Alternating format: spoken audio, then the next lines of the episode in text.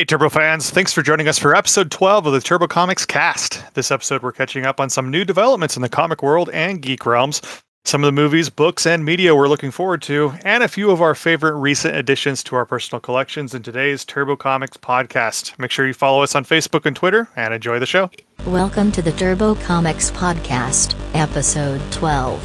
Be prepared for some comic talk and lots of rambling.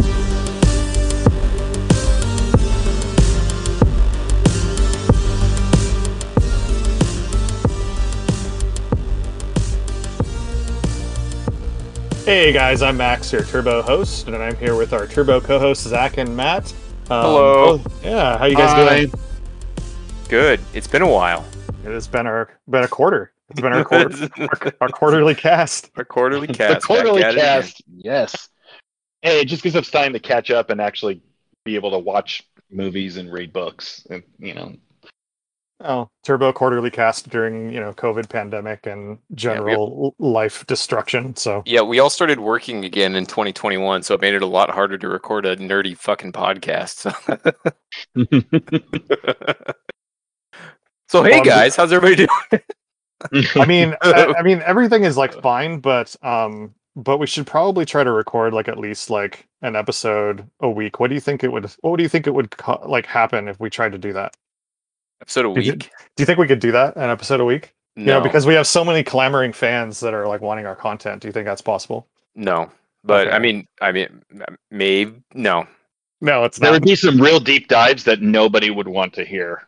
There would, no. I mean, there would have to be like a four-part Atlantis Attacks mm. entire entire overarch. Now we're talking. We, we would ha- we would have to have an episode where it's just us, you know, delving into the Choose Your Own Adventure books. Yeah. Oh. Yeah, we could do that and talk about how maximum security laid the groundwork for the modern modern Marvel universe. That'd be great, yes. Man. oh. I am I am totally for the Atlantis Attacks idea, by the way, just in general. I I've got the omnibus. Amazing. I think that would Gosh. be amazing. I have like, to reread that. No. Oh, dude, it's worth it. Don't you worry. Yeah. Atlantis Attacks, like any any of the X-Men stuff too, like especially Executioner's Song. Like I want to talk about all of that. Yes, please. You want to talk about it? I, I totally do. I want to spend like I want to talk about like I want to spend twenty minutes like talking about how does Strife actually turn his head to the side, you know, uh, with those yeah. with those big gigantic wings on the side of his head and the spikes listen, on his shoulders. Listen, this cast is for it's supposed to be informative and fun. It's not therapy, so we cannot. Yeah, so, that's, that's true. That's true. No, nobody else cares about Adam X or anything aside from us guys. So let's. if, anybody, if anybody out there, by the way, if they're uh, you know the people who are listening to this cast, if anybody has like a graded nine point eight Strife strike file, let me know. Like con, like con, contact us because I have a buddy who wants one. And I haven't seen one lately. So, oh my god, who's that? Never mind. Well, that's Porno Kevin. I, I don't. I don't want to know. Por- Porno Kevin that. wants that strike. He he wants that graded nine point eight Strife strike file number one. Everybody's got to have collecting goals, man. Good on right. him. Right. So. Well, hey, let's get started. What do we? Oh my gosh. What were... Well, I mean, I guess we should talk about. I mean, it's kind of like a catch up test because we haven't, um, you know, been around in a while. So I guess Correct. we could kind of talk. about a little bit about what we're reading, what we're getting, and getting into. How about instead of just what we're reading, let's talk about like, what we're reading and or like if there's anything non-comic related that we're reading or collecting, like mention that as well. You mean like I'm, non non-picture books? Well, yeah, because I'm like interested in that, especially if they're like nerdy. I mean, I don't care if you're reading like you know, um, um, I don't know, Karl Marx or um, you know, Son of Dune. Yeah. Well, some of you might be relevant, you know. some, some of you might totally be relevant, but if you're, you know, if you're reading like something, you know, like some, you know, Catcher in the Rye, I don't really give a shit. But yeah, no, that'll be easy for me because that's a hard no right there, buddy. If it doesn't have pictures, I'm not interested. Reading is hard. Reading is it, so it hard. It definitely is. Um, oddly enough, I have been reading uh, the Alien versus. Predator omnibus. Um, oh, I geez. never read. I never read like very much of the Alien or Predator or A V P books. I always read I read the comic books, and but it's been an eternity. And my children have been obsessed with Alien and Predator, and confirm. Um, yes. Yeah, and so they keep asking me a bunch of questions, and I'm a giant poser because I have no idea. And so I was like, well, shit, I guess I better start reading. And so I've been reading a ton of those books to be able to answer my five-year-old questions on Predator versus Alien. So that's like, the, that's like that's like such a proud father moment, though, for you, I'm sure. It is. It's actually pretty cool. We've been, you know, they get to play with the toys, and it's. I feel like my youngest son Finn, it really is super pumped, and so he's like counting down the days he can see the movie, and I'm like, it's like ten years. That's like a prison sentence for him. He's just like, he just keeps asking, and I'm like, well, it's only been one day, buddy. So we still got. It's still ten years. You still got. Ways to go, and he's like, oh, he's so frustrated. But um, he's like, can I read the books? I'm like, well, you can't read, but you can't.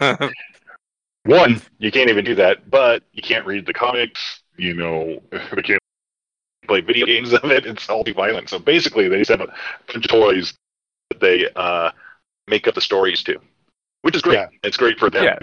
because they're you know being creative and having fun and they're yeah. doing art Dude. and stuff. I'm, I'm telling you, just just wait until he hits, like, I don't know, thirteen and fourteen. He's like, oh, fuck this. I'm tired of waiting for Alien, and just decides to ditch everything nerdy and joins the football team and the wrestling squad and everything else and just disavows his nerd father. That's fine. I mean, he can, he, he can play sports. I don't care. He could be into whatever. But it's just, it's just hardcore because I felt like such a poser because he, I mean, he's very chatty about it. And so I had no idea. You know, I'm like, I don't remember. You know, I read the the original Aliens books like an eternity ago. You know, and yeah. these the Alien versus. Predator ones I don't recall at all. Like, I mean, there's like some real. I mean, it's just hard. You know, my memory was fuzzy. I didn't really enjoy the Alien versus. Predator comics, if I remember correctly. You know, yeah. like the Predator. I like the Predator ones. I like the Aliens ones, but I didn't really like the mix. But I remember being so stoked when uh, the very first Alien versus. Predator comic came out. I remember just being insanely fucking excited for that. And then I remember also in the nineties, you, you probably remember like um, when Claremont actually wrote that. that yeah. Yeah. I, I was like, oh my God, Claremont. Because I'm like, you know, the Claremont, you know, lover. Yeah. And I was like, oh, this is amazing. And it was pretty good. It wasn't bad. And then being so stoked about like the cool, like red foil Alien versus. Predator ashcan that came in like Hero Comics number one or whatever that was. Yes, the wizard impersonator.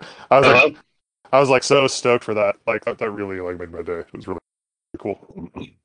Yeah, I mean, and you know, it's it's fun, but it's also like I again, I just felt so much shame that my five year. I saw the look in his eyes when I was like, I don't know, you know, and he's like, how do you not know? How do you not? Yeah, know he's like, I, yeah, how do you not know that, Dad? And I was like, I'm so sorry. So then I had to go and order the books, and so. Because um, all the, the here's the kicker to tie this into comic books, all those trade paperbacks because everything's reverting to Marvel, mm-hmm. but Predator has like a bunch of rights tie-ups right now, yeah. so all the stuff with Predator is all out of print and insanely expensive for the comics, and yeah. most of those back issues have been decimated. You can't really find them. There was a time when you could probably pull all that stuff really easy, but. Oh, yeah. You know, it's kind of like what happened with Star Wars when Dark Horse lost Star Wars. You know, people raided the back issue bins, and so now I'm like, God, how is this so hard? But they did novelizations of them, which are, yeah.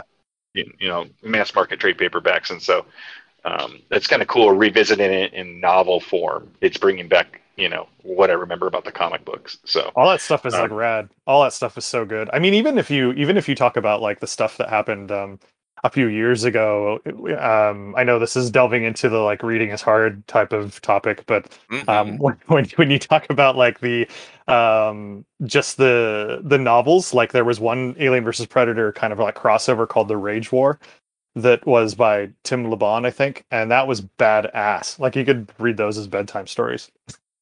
I have it right here next. To, I have it right here next to me. Yes, I have, there you go. Yeah, after after I finish this.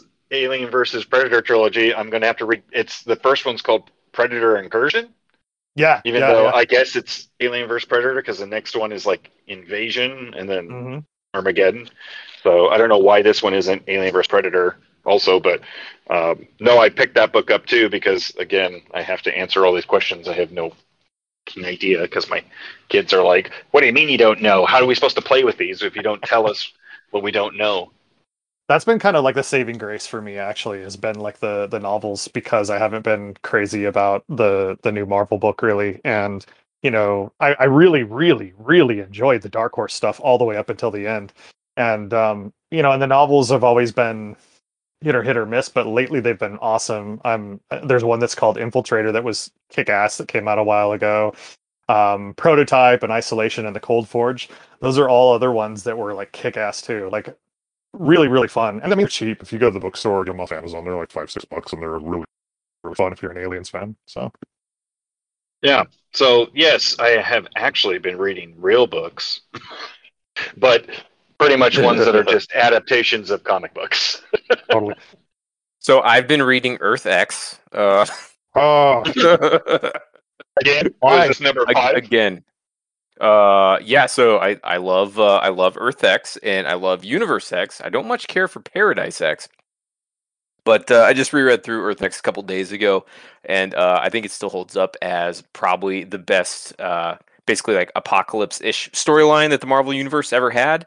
Uh, it's an absolutely beautiful book, and it ties together a lot of Marvel's history. So I just I absolutely oh, oh god I love that book so much. It's so much fun to read. Like it, it's dark and like brooding, and like everybody's like, I don't know, it, it's uh you know, if you haven't read it, like it, it's set in the future where everybody on the Earth has powers, and spoilers, you find out it's because the Inhumans basically spread the Terrigen mists all over Earth, and then the Celestials come, and it's it's a whole it's just a, a massive Marvel-wide story, and I fucking love it. And uh yeah, I've just been rereading that, and I'm actually just about to start Universe Who wrote X. That? Dude, you know, I was just thinking that in my head, uh, but I can't remember off the top of my head. Isn't that bad? Oh, God. I'll, let's just say Paul Jenkins. Why not? But it's not him. It's Jim Kruger, I think. Is it? Is yeah, it? Okay. Yeah, right. yeah. yeah no, I, I honestly, I, I'm so bad with writers that aren't like Kurt Busiek or Ed Brubaker or something like that. I just I just assumed that it was Kurt Busiek. I mean, because it's been so long since I even looked at those. I know, and, it's it's uh, so cool. Like, oh, like this oh, must be Kurt Busiek yeah. since you read it again. Yeah, like, I know. The, the, and if it's something Zach likes, it's Kurt. Who's what is this? It's it's done by Kurt. Kurt, mm-hmm. Kurt. Naturally, I mean, like it, just the, the little touches. Like the, the main bad guy is a a, a kid uh, that adopted the Red Skull moniker, who like basically like, mind controls people and gets them to do what he wants. And his throne is like M O D O K's chair with his head like eviscerated out, you know. So like, it's just it's just cool crap like that. Like, um, I don't know. It, it's just it's a really great story. If you love Marvel continuity, give it a read. It's it's kind of dark, you know. Johnny Storm dies, which is fun. But uh, like aside from that, like it, it's he gets his fucking neck snapped by Namor, dude. It's brutal. Um, but it's a it's a fun read, and uh, I've been enjoying going through that. And uh, yeah, man, that's that's been my I guess my older book I've been reading lately. It's still a picture book, so uh, I guess I don't know if it counts. I suppose I could say I've been reading Catcher in the Rye too. Why not?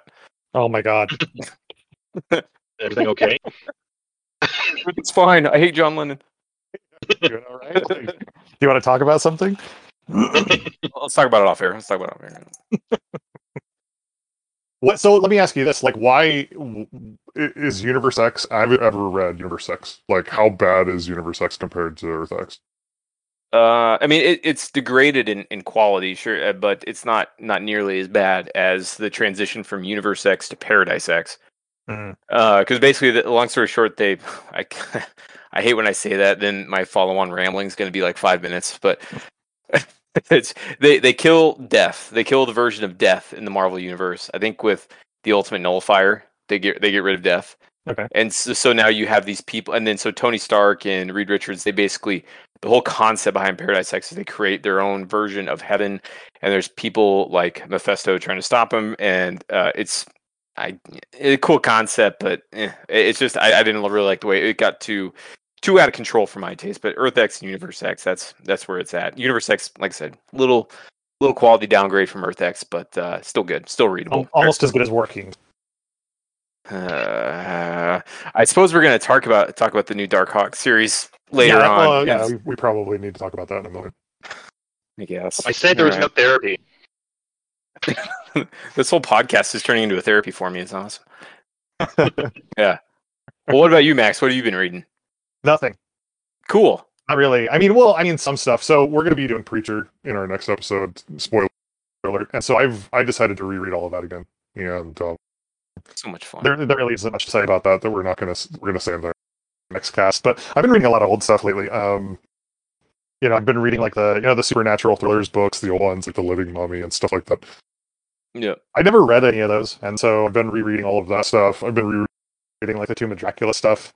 Um, oh, nice. Weird, you know, that sounds awesome. It's so much fun. It's like seriously so much fun. And so I've been delving into a lot of like the Bronze Age Marvel like horror stuff that I never had a chance to read before. Even the stuff that's like you know the reprintings, um, you know where they just take those Golden Age books and slap on a new cover and say a new name and say here here's a new book, but it's not really a new book. It was printed in the forties, but yeah, um, reading a lot of that stuff. I think that's a lot of fun. Um, and then you know in anticipation of the movie that's coming out here like in a while, I've been rereading Dune. And um oh, yeah oh baby I mean, yeah. no I mean it's awesome, but it's also like have fun with your new college yeah. course you signed up for.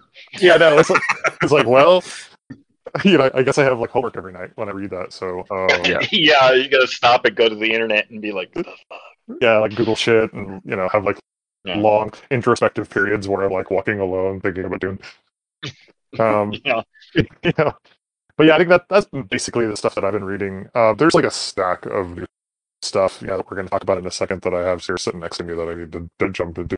But um, yeah, and then obviously you know, we talked a little bit about those alien books. I just read one that I hadn't read yet called um, Alien-X or something like that. And uh, it was really weird because it was basically aliens that were, you know, it's like in the medieval era, basically.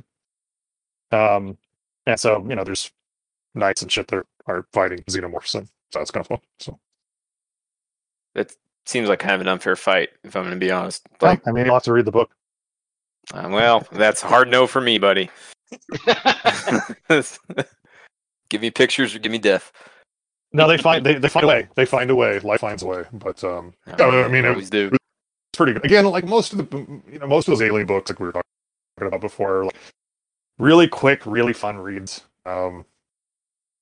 Yeah. They're similar to the Star Wars books. They're yes, pulpy yeah. and like three hundred pages of a book that you could get through, you know, if you were doing a weekend read, really. Right. It's not dense. It's not difficult. You know, you you read it and, you know, you have some fun. And it's in a universe that you, you know, if you like those universes, then they're really, really quick, you know. So they're very fun and pulpy in, in that sense. They're not actually pulp-like, but...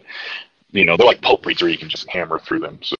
So, speaking of that, speaking of pulps, this is a really good segue. Um, I, you know, kind of started collecting pulps in like maybe the last couple years, and um, and I really don't like to read them because they're so. A lot of the ones that I've acquired are so, like you know, they're brittle, and I don't want to damage the pages, well, yeah, yeah, yeah, things like that. But I have actually started to read a couple of those. Um, I just have to be really careful when I'm reading them, and. It's like hilarious to see like the different kind of vernacular that was used for some of those stories like back in the day. Some of it is very non-politically correct that we probably can't mention on the cast. But um it's or or if we do, I have to spend twenty minutes editing it out after we're all said and done. So yeah, exactly. yeah. Or just, just adding like a random sound or something like that over all yep. the things. No, but it's it's really funny, and a lot, a lot of it is like the like detective pulps and things like that. Um it really re- like I mean, the best way I can possibly describe it for listeners is like reading books that sound like you know Dick Tracy stuff, I suppose, or you know mm. any of that really stereotypical turn of the century detective, you know, noir stuff. But really fun. Yeah, that's awesome. I wish I wish there was more pulp stuff that was coming out that would um, kind of delve into uh, uh, the different aspects. I love detective fiction and that, yeah, um, pulp, de- um, pulp detective stuff. That period, but there was also like uh, a lot of the sci-fi, which I get is like hokey now, or you know, yeah. stupid, or, or yeah. not grim grim enough for people. But I, I kind of miss those like pulpy sci-fi uh, books. I wish there was more. Oh, totally. Some more stuff like that. that would just yeah, I, kind of fun instead of, you know, dour. I always, I mean, as, as a big Dick Tracy fan, I always wish that there was like actually more of those books that were out that were actually good. There was one that came out a couple, like maybe three or four years ago that was actually really good, but it'd be nice if there was like a, I don't know, one that wasn't like just a short run, or, you know, one, one that was actually, you know, had some writers or artists or creators that were connected to it that really cared about the characters for the long term and stayed on the book. Um, you know, right. But, yeah. yeah. Dick, yeah. Dick Tracy's one of the, his first, like he first appeared in newspapers, correct? I think so. Yeah, because he's always one of those characters. Like he's a cultural kind of touchstone that I I, I don't know, kind of gets ignored for lack of a better term. I mean, because I enjoy his stuff and I enjoy whenever comics come out and even reading through the old stuff. Like it, it's entertaining, but uh, like you never really hear about oh the first appearance of Dick Tracy or Flat Top or whatever. And I'm pretty sure. Right. I think it's because it was in a newspaper, and that shit would be. Oh hard yeah, from the thirties. Find. Yeah, it's, oh, it's from it? the thirties. Yeah, yeah. I, I don't know. Yeah. I, I don't know. I think it was a Chicago newspaper, but I don't. I, I think it was Midwest. I'm not recalling. Yeah, yeah, I'm not really rightly recalling, but you know, I mean, I don't think he actually appeared in uh, comic book until, gosh, what probably close to the end of the forties or something like that. You yeah. Know, when, yeah. So. Yeah. Detroit Mirror. He he made his first appearance in the Detroit Mirror, so it was very close. Oh, Detroit yeah. shit. Yeah, yeah. I don't know. Yeah, you make a good point. I always thought that Dick Tracy should be more popular than he is. Like he should be more yeah. like a, a icon, I guess, in uh, our modern social sort of environment. You know, uh, Dude, we just put it on so, Warren Beatty, I guess.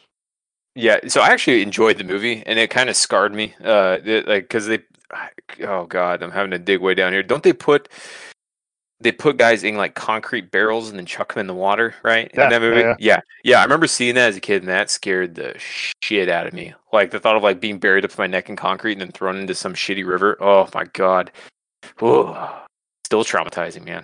Anyways, thanks, thanks, Warren Beatty, and Madonna, and Madonna, and Madonna, and Dustin Hoffman, and Al Pacino. And yeah, I mean that that movie, that movie was so great too in it, but it underperformed at the box office, which was a bummer. I think people were expecting it, or the studio was ex- expecting it to be as big as like Batman eighty-nine, and it was like, you know, it wasn't. And yeah, but it was still awesome. I mean, it's still fantastic. I re- watched no, it like a while ago. It's amazing. Yeah, no, I, I it's enjoyed definitely it. like a. It's a. It, I mean, it's it's tough subject matter. I mean, as far as like what people can enjoy, it definitely has, like you said, making the parallels to uh, Batman and that gothic, um, you know, late eighties. Early nineties style that was kind of like people were trying to cop, um, and it should have it should have resonated more. But it's I don't know it, like you both have pointed out, it's got a super super distinct visual style and very very cool characters. But I, I you know it's just from such a bygone era that I don't think that you, it resonates with people. They don't get it. You, you know, it would have been the, the time to remake Dick Tracy is when Sin City was coming out on the big screen. Uh, And then just like do like kind of a like you know do a grim and gritty Dick Tracy in the vein of like how Sin City was shot. I think that that would have been the time. But now if you put that out, people are like, "What the fuck? Why is this detective wearing a yellow trench coat? This is stupid. Where's my who's Iron your Man?" Who's who, who's your like? I mean, this is a weird question, but who's your favorite Dick Tracy villain? Who's oh my gosh, the one that always comes to mind is Pruneface. But yeah, uh, you stole yeah, mine. That I don't know, Matt. What about you? Give Max a second to think about it. Uh, it's Tubby Lips. I mean, I think that's because isn't it Paul Sorvino who plays him? Yeah, yeah, uh-huh. yeah. Who I was like, you know, as an as an actor, so he's always, you know, he's a great secondary character. So yeah. I was like Lips. Yeah, this is great. I don't know. Well, I mean, Pruneface would have been mine. Flat Top Jones is great as well, but yeah, Pruneface is like way more evil, like way more evil than like people really. No, because he like worked worked with the Nazis and like developed like, a weird nerve gas and like he was all involved in like you know funding all kinds of like Nazi neo Nazi groups and like he was like super evil, like completely intensely evil. Well, you know, if yeah. if Disney's doing a Rocketeer remake, how far away can Dick Tracy be, though? You know what I'm saying? It's like that uh, early nineties uh, movies that were coming out. Maybe maybe Dick Tracy's down the line here. I I, I don't know. Uh, I think there's legal issues. Like, like that's why there's uh, never like a sequel. Like there. I think I, yeah, you're one hundred percent right about that. Actually, there is. Yeah. I I don't know all the ins and else, but I, I remember that, like, for a time there was a, and plus the box office disappointment, you know, put a yeah. right. But I, I, from what I understand, is Warren Beatty still has like some sort of ownership in the rights, and he's tried yeah. to get things t- to go back and forth. But there's been a couple things that uh, have. Uh, so Dick Tracy is basically going through what Miracle Man slash Marvel Man went through in the nineties. At least, I film, guess, at if least you the, consider the film rights. Huh? The yeah, are you are you are you saying Warren Beatty is uh, Alan Moore in this situation? I, I think I think Neil Neil Gaiman in this situation, because it was Gaiman versus Todd McFarlane. So yeah. yeah. Mm-hmm. Well, I mean, even if we did get a, a Dick Tracy movie, I, I kind of hope we don't. Quite frankly, I mean, nothing is going to be better than that original, in my opinion. It'd probably be something like Channing Tatum or some whatever is Dick Tracy, and I'd, and I, I would probably cry. So I, I kind of hope they don't ever bring it back to the screen. Yeah, you know, I just there is so much Dick Tracy weeping in this episode. This is amazing. Yeah. Again, so again, hey, therapy. Yeah. Yes, dear, dear, sweet Turbo listeners, we have an out like a general outline for the episode. Let me tell you, we've gone completely off script here, and we're we're talking about Dick Tracy and Warren Beatty for much longer than than any of us anticipated. Well, what's kind of you know, you know what who we don't ever see anymore either. I mean, he's probably you know he's old now and stuff, but that kid in Dick Tracy, he was in What About Bob as well. The, just, the just kid, the yeah. actual kid. Yeah, the kid. Yeah. He he also played. Uh, oh God, he played uh, Peter Pan's son on Hook. Oh, that's true. Yeah, yeah. I have no, I, I have no idea who he is. I just no, me either. He was he, in like a bunch of movies at that time frame. Yeah, yeah. He was like the Jonathan Brandis of like the early nineties or something. You know, like is that the so he's gonna kill. He's gonna kill himself. Is that what you're saying? Oh, oh no! I'm gonna have to edit that out, Max. Why'd you say that? So let's talk about new comics.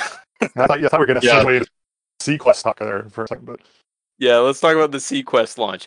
Uh, Matt, what are you reading that's uh, new and uh, new and hot? Tell me now.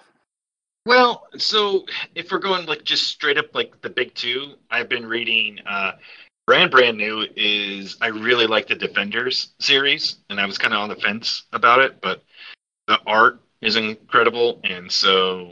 And of course, my we here we go tying into got to mention Immortal Hulk every single episode, mm-hmm. no matter what, for years and years, listeners. But uh, you know, Al's coming off that book and writing this one, and the cast is cool, and it, it's really great. I mean, the art is way psychedelic, and it's it's just super interesting, and I, I totally recommend that one. And then. Of course, uh, the new Moon Knight, which I also had a lot of trepidation about because who mm. knows how that was going to go. Um, mm. But the new Moon Knight does a really good job of tying in kind of actually all the past elements of Moon Knight. You know, the crazy multiple personalities, the supernatural angle. It's it's fun, you know, and funny, which I didn't expect and I didn't think I would like, but. I'm betting it, it, is it is it actually? I mean, I know we've all seen like the Moon Knight memes and stuff like that. Are they actually pulling stuff like that into comic? Well, no, it's more like um, I kind of wish. Uh, no, it's just that he has like he has a, a much better self-awareness of his mental illness and kind of does that in oh. in a slightly humorous manner a few times. And and you know, I don't know. It I didn't know what to expect because. Anytime this happens, you know, there's like, ah, oh, a T V show's coming. Marvel relaunches Moon Knight and lets it run for a bit and then cancels it. And mm-hmm, mm-hmm. Or, you know, they bring someone in to write it and this, and then, you know, then it languishes again. And so it just kind of keeps going back and forth. And I don't know, you know, I was kind of worried because I didn't know how it would tie in, you know, and are they going to make it like the show? I don't think so. You know, because mm. I doubt. But he fights vampires, you know, in the start of it, and there's a really cool villain in the second um, uh, second issue that I, I don't want to give away because basically, if you just explain it, it gives away the issue. But uh, that was used very interest, you know, very interesting. It's not something that you would see very, very much, and, and you know, so I think it's a very, I think it's a good book. I was kind of shocked how much I liked it because again, I was like, well. This is not going to be awesome, but and then yeah, and then from D C, I've been reading um, the new the new Batman still, the Fierce State started, and I mm. was also, I, I'm still kind of on the fence about it, because I don't know if you guys read the Joker War at all. Mm-hmm. Um, it had a great concept, big ideas, and then kind of executed like meh. Um, it, it's just one of those books, you know, I feel like poor Batman gets drug into the crossover dream. Sure. Where, you know, everything gets real tiring, and I was not looking forward to Fear State, even though it um, it's kind of pushing things forward in a really logical way, and the Scarecrow's motivations are cool in it, and his reintroduction is really cool. Um, and so, yeah, I think yeah, I'm still on board with it. It's just one of those ones where, I don't know, you just don't want to end up spending four hundred dollars a month on a book that's like real scattered, which is how I felt Joker War was. But um, on the flip side, I really like the new Superman um, with that's uh, with Jonathan. So I feel like, especially the first issue, I, I haven't read the second issue yet, but um, yeah, I, I feel like that's the Superman book we were all been waiting for for like it's been a while since years. It's been a while since that really good Superman book for a couple different reasons that we all know and uh, Bendis.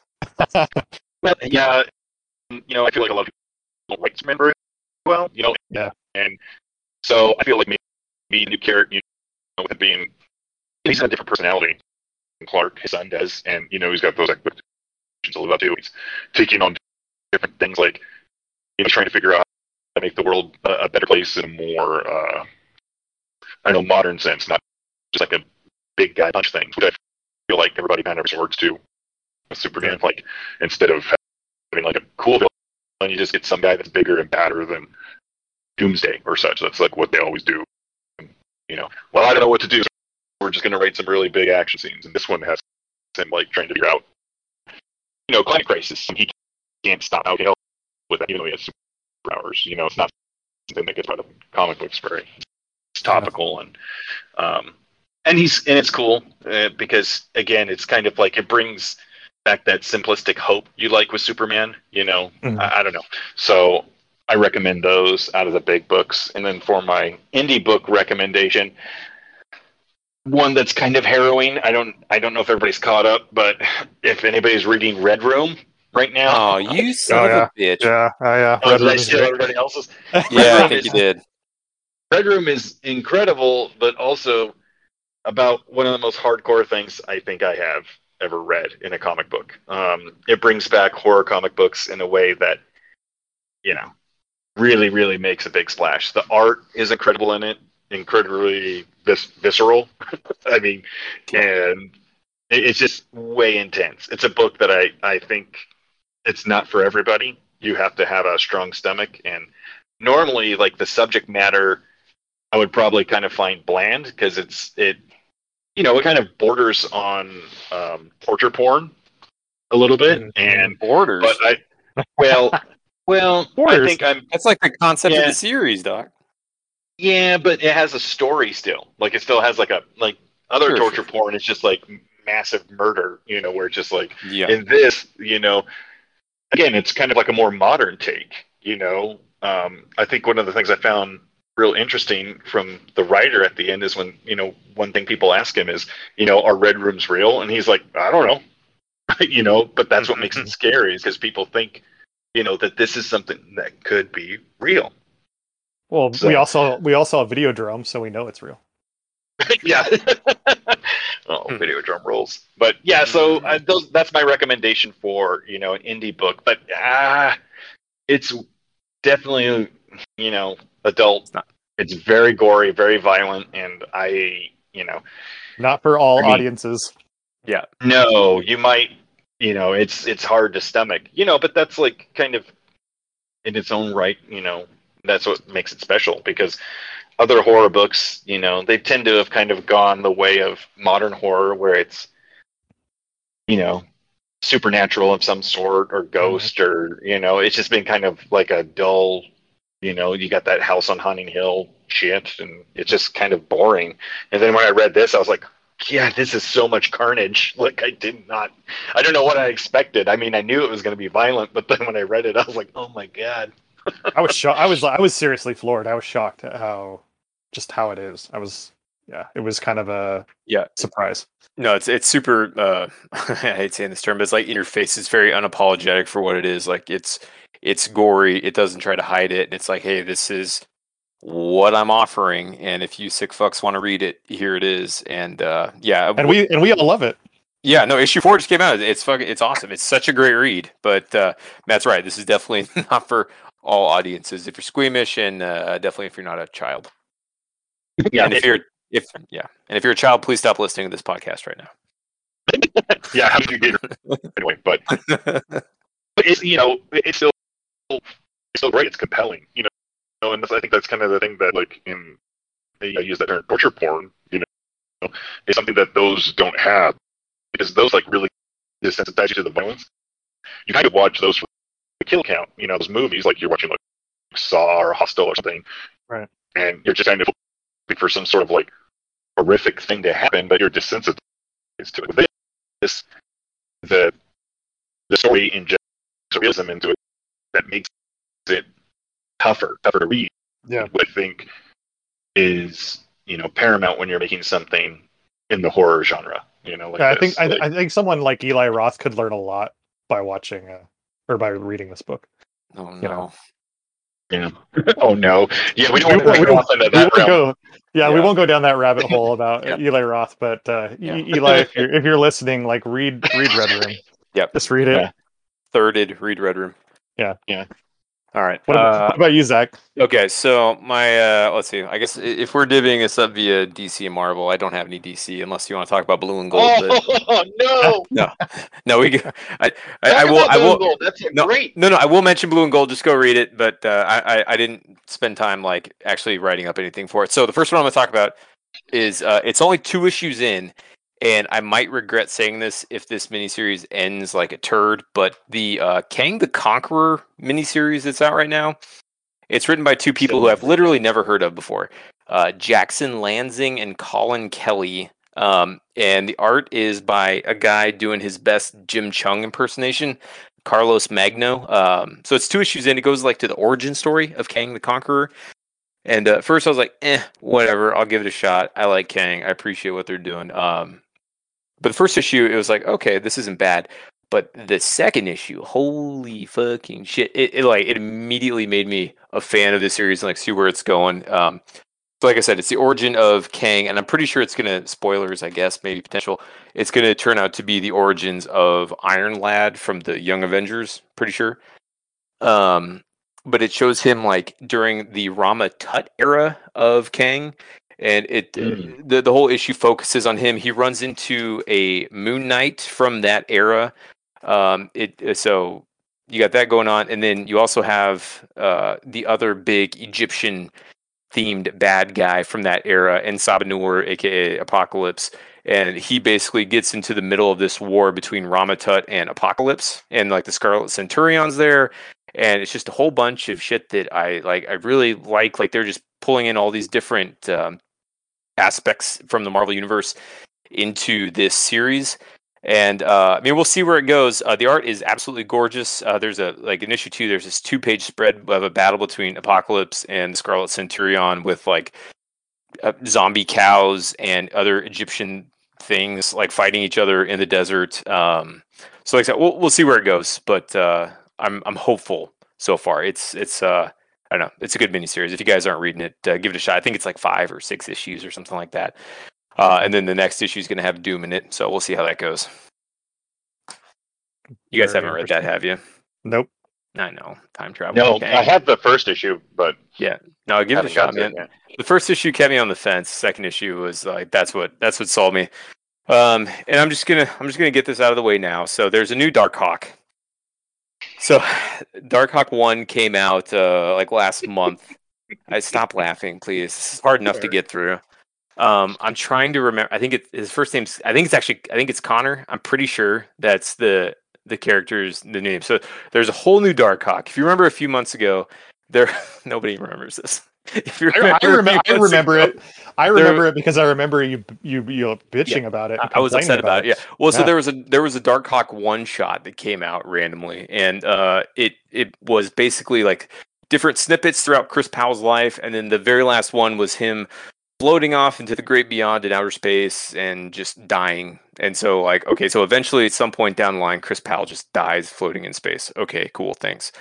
Um, so, but they restarted it miniseries with this uh, with this Connor character, um, and he finds it's very similar to how Chris Powell started out. Like, he finds the amulet. Um, it's a miniseries. Um, the the only thing that was I, I God, I guess not be like I'm really not trying to be a dick about this. I'm just like trying to figure out like what the what the point of all this is. Like, I'm sure it'll tie in the more I read into the story, and I don't want to like insult the writer because this is personal to him and everything for Kyle Higgins here. But the new Darkhawk has multiple sclerosis, and I just don't know what what that has to do with the overall story. Like, if it's going to tie in and like the Darkhawk body is going to make him like more powerful. I I don't know what it is, but.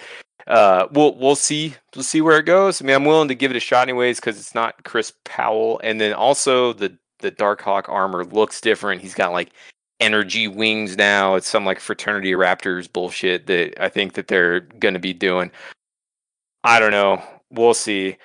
Uh, wait till our next quarterly podcast to see my reaction. Uh, by that point, I'll have at least probably like three or four issues of this thing, and I can see uh, you know.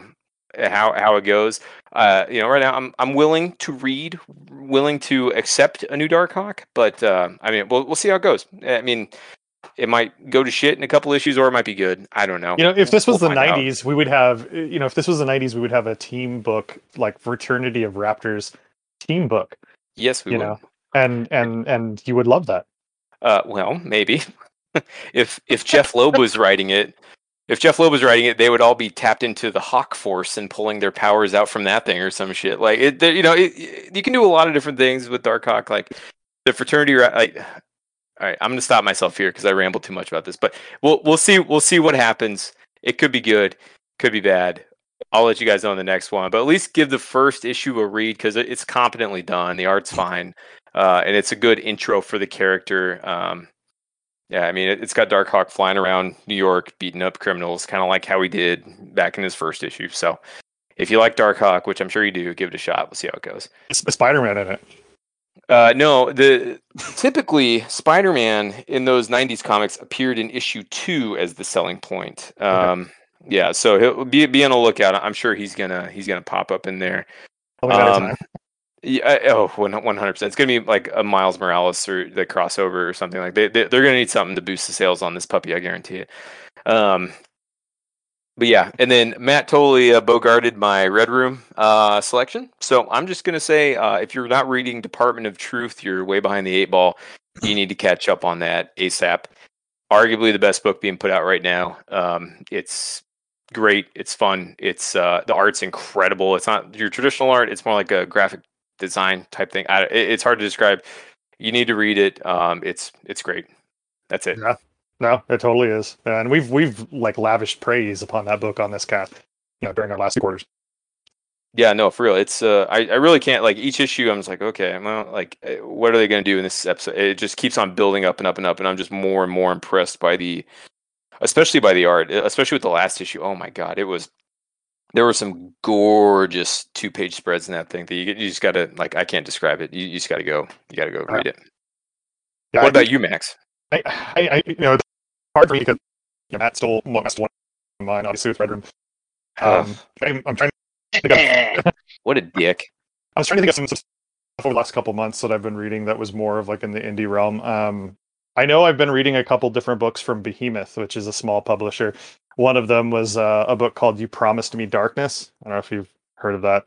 Mm-hmm. Um, you know, it's, it's pretty good. Young book, right? Yeah, it's pretty good. Like, it's not bad. I I'm digging that. Yeah. It's you know, it's. Um, Did you get to the second issue? Yes. Yeah. That's and where I think it kind of got quite a bit better.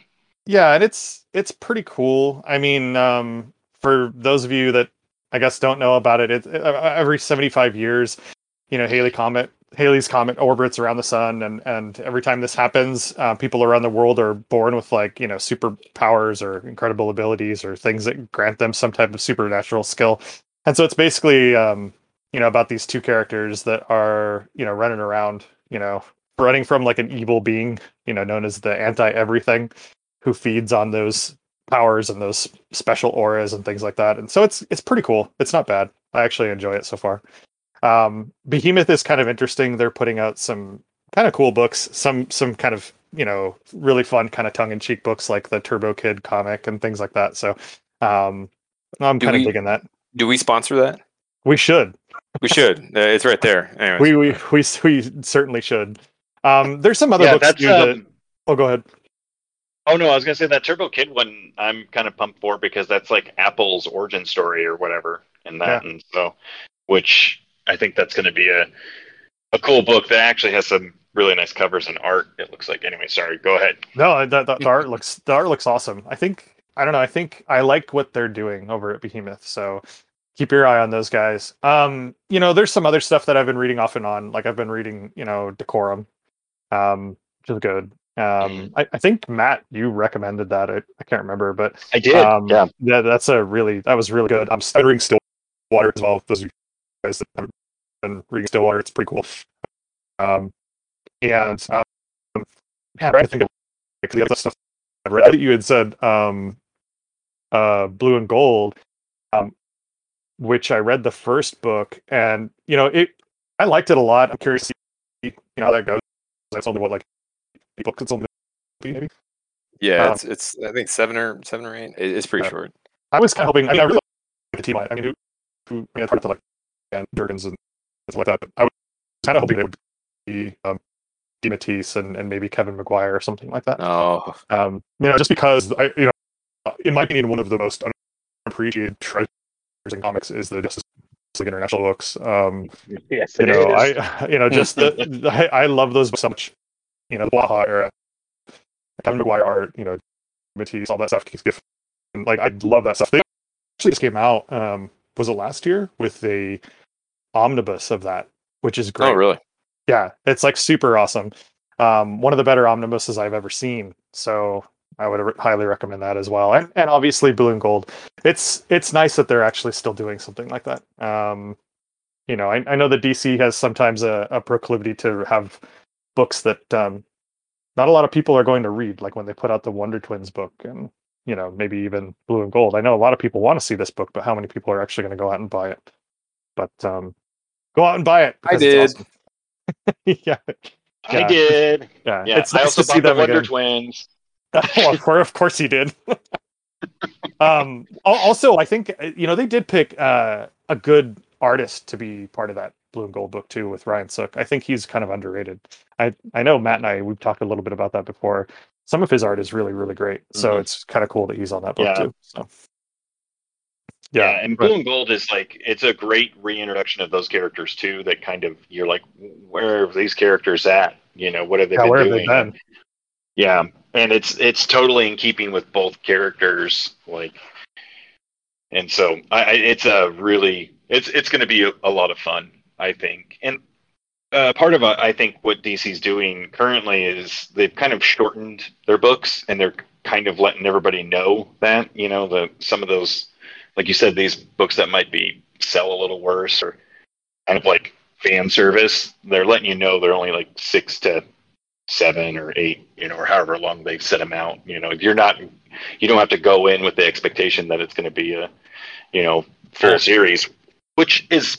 I mean, we would want, but, you know, the sales are what dictate it. And obviously, a Booster Gold and Blue Beetle might not be lighting up the, you know, the comic racks there, but it's uh, that, definitely yeah. quality. It would have it's, about three sales a month. That's probably true. It makes sense, I guess, that because Dan, I think, did Booster Gold for New fifty-two. So it made sense that he was back on the book. Um, but it's been a while since we saw, mm-hmm. like, ten in eight books. Like I know he was like in um uh, what was that D C crossover, not con confluence but um oh god I can't even remember Convergence. The Convergence, there you go. Convergence. Yeah, Convergence. And, you know, yeah, Convergence. I mean, I know we saw him. Yeah, we saw him there. Yeah, we saw him in Convergence. And I think before that we hadn't seen him in, until um I think it was like Blackest Night maybe. Um or Brightest Day, one of those. But ads. Yeah, I think he ran through that a little bit, um, but well, he, I think you know it kind of sucks because Ted Kord got kind of misused quite a bit. And, I mean, you know, he's been effectively replaced with Genie, you know, yeah, uh, other other Blue Beetle, the newer one, um, who's a good character in his own right, but you know he's not Ted Kord, and he's also completely off it, which is cool for a legacy character because sometimes you know the legacy characters are just a person in the same costume. So I think with that character, it's nice that it's a totally different take. You know, Jamie's like this dude in uh, like almost, I don't even know how to say it, like a, almost like a mech suit, essentially, like armored yeah, suit. Yeah, I mean, he, he has actual powers. Like, yeah. yeah. Ted, Ted Kord is just a dude who uses a grappling gun. And flies around in a beetle-shaped... Yeah. yeah, he, he bumbles around. I think in the second issue was really great because he talked about, like, uh, you know, failing finances, and so he has, like, this, like, dune buggy that they get into, and they're like, Booster Gold, you know, aloof is like, why are we in this? And he's like, you know, Ted's getting pissed at him because he's like, because the other one's destroyed, you know, like, it's, it's this nice that it's kind of got, like, uh, you know, a fun, humorous take. I, I feel like sometimes those are lost on D C properties, especially since they just ran the gauntlet of super oh, dark. Yeah. yeah, you know, one hundred percent. You got death. You got like, you know, you have like, you know, uh, death metal going on for like four years here, and it's just been like right. bleak. so yeah. yeah, it's just nice that there's a little bit of like fun things in these horrible times. Yeah. You know, it, sort of. And, and I would say that their friendship is probably like the the bond between Booster Gold and Blue Beetle is probably one of the, the purest and best things in comics, and the fact that they've got a uh, a series about it is uh, is great. Like it's always good. It's always good to have that. Like it's just it's one of those things that makes comics like beautiful. Just, honestly, because it kind of like, it happened organically. Like it just like it happened that these two characters like just the way they were written got along, and everybody that's read the Justice League International and shit like we all saw it like coming up, and it's just it's nice to get refreshed on that from time to time. Mm-hmm. Go buy Blue and Gold, please. Yeah. Definitely. So what do you guys what have you guys been digging like just in in general sort of I guess geek media or comic media or movies, or is there any oh. kind of like stuff that's been related to some of the things we've been talking about that let, you've been digging or let let's just let, let's get the the cat out of the bag here. Like let's let's try to wrap up everything M C U wise because I oh, know man. I know So there's because there's a few disparate. Let's get the easy one out of the way. What do you guys think of What If? Have you seen it? Uh, so, I mean, I, it's okay. Yeah. Yeah. No, I would. I hope it's kind of a nice way of putting it. I think it's actually kind of bad. Um, it, I mean, there's a couple episodes that have been like, you know, but overall, I think it, it's kind of a really wasted opportunity, especially with the talent involved.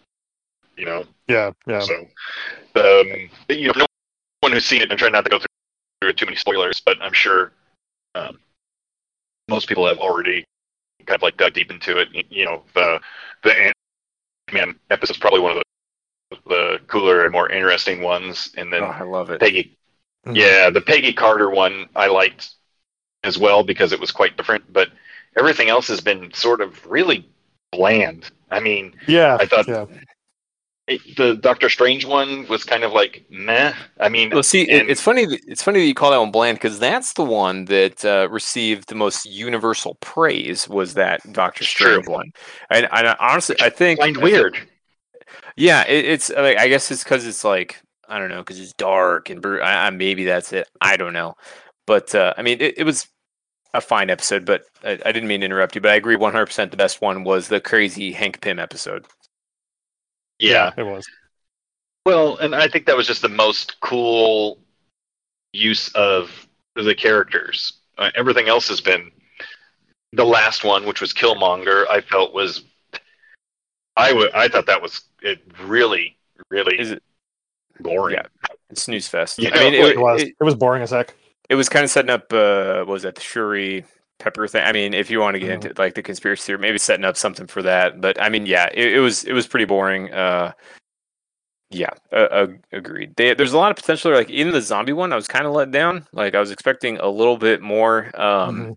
Like and all the endings have kind of just fallen flat to me. I, I don't know. Like the, yeah, yeah. Also, the animation in it, I'm not one hundred percent sold on. It does look good. It's kind of cel shady, but I think. I think there's a real problem sometimes. It doesn't look like the mouths are speaking the words that they're saying. And Is I feel it like flat? It's kind of distracting. Yeah. It's flat because it's cel-shaded. Yeah. It's literally flat. Well, so I'm wondering, like, so the, the one, like, the one reoccurring, aside from Uatu, like, the rest of the reoccurring, like, the only reoccurring thing that I've seen in there has been the whole tentacle monster. Like, you see it in the first one, and then you see it in the uh, episode with Strange, right? I, I don't think I'm missing it in any other ones. But uh, do you no. guys think, do you guys think that's going to tie into anything? Is that, is that Shuma-Gorath? It's Mephisto. Uh, yeah. It's always, it's always Mephisto. Mephisto yeah. is Shuma-Gorath. Yeah. Yeah, get your key now, everybody. Bye, bye. Yeah. Bye. Um, yeah. It might be, but I don't know. It, it's hard to, like, what if is every time it's supposed to be random? It's surprising. You know, I think the problem with the show is that it doesn't do the what ifs as well as what's called um, my comics. You know, sure. nuts. You know, they went berserk sometimes. They just yeah. was like, all right, and you know, they took ideas that were way left field. Like the yeah. one longer was essentially just like, and I'm going to complain about this a bunch. I feel like the one longer was essentially a little thing changed, but he still was the same character, did the same things. You know, it was really it was like just alternate. No, like medical longer yeah. or actually been, you know, it, but it didn't do that. A lot of these don't really change them. Uh, right. No, and, and that's and, and that's what, like, with the with the comic, it, it could be something innocuous, like what if Spider-Man put on his left pant leg first, and it would be the end of the fucking universe. Like it, it they always did, like, like they went to the yeah. extreme stuff. With here, it's just like a lot of the episodes, like the first one, the Black Panther, Star-Lord, the Killmonger one. It's just it's just like what if character A was character B right. instead, right. and that that's that's that's such a waste. That's boring to me. Like, do something outlandish, but I think they're kind of hamstrung because they don't want to introduce all, like, because you could go crazy and you could introduce all sorts of Elseworlds shit, or not Elseworlds, multiverse stuff, like whatever you want to do, like you can you can go off, but they don't want to do that. So they want to, like, they, they're trying to do like this crazy multiversal story, but keep it within this like contained box of characters exactly. that already yeah. exist.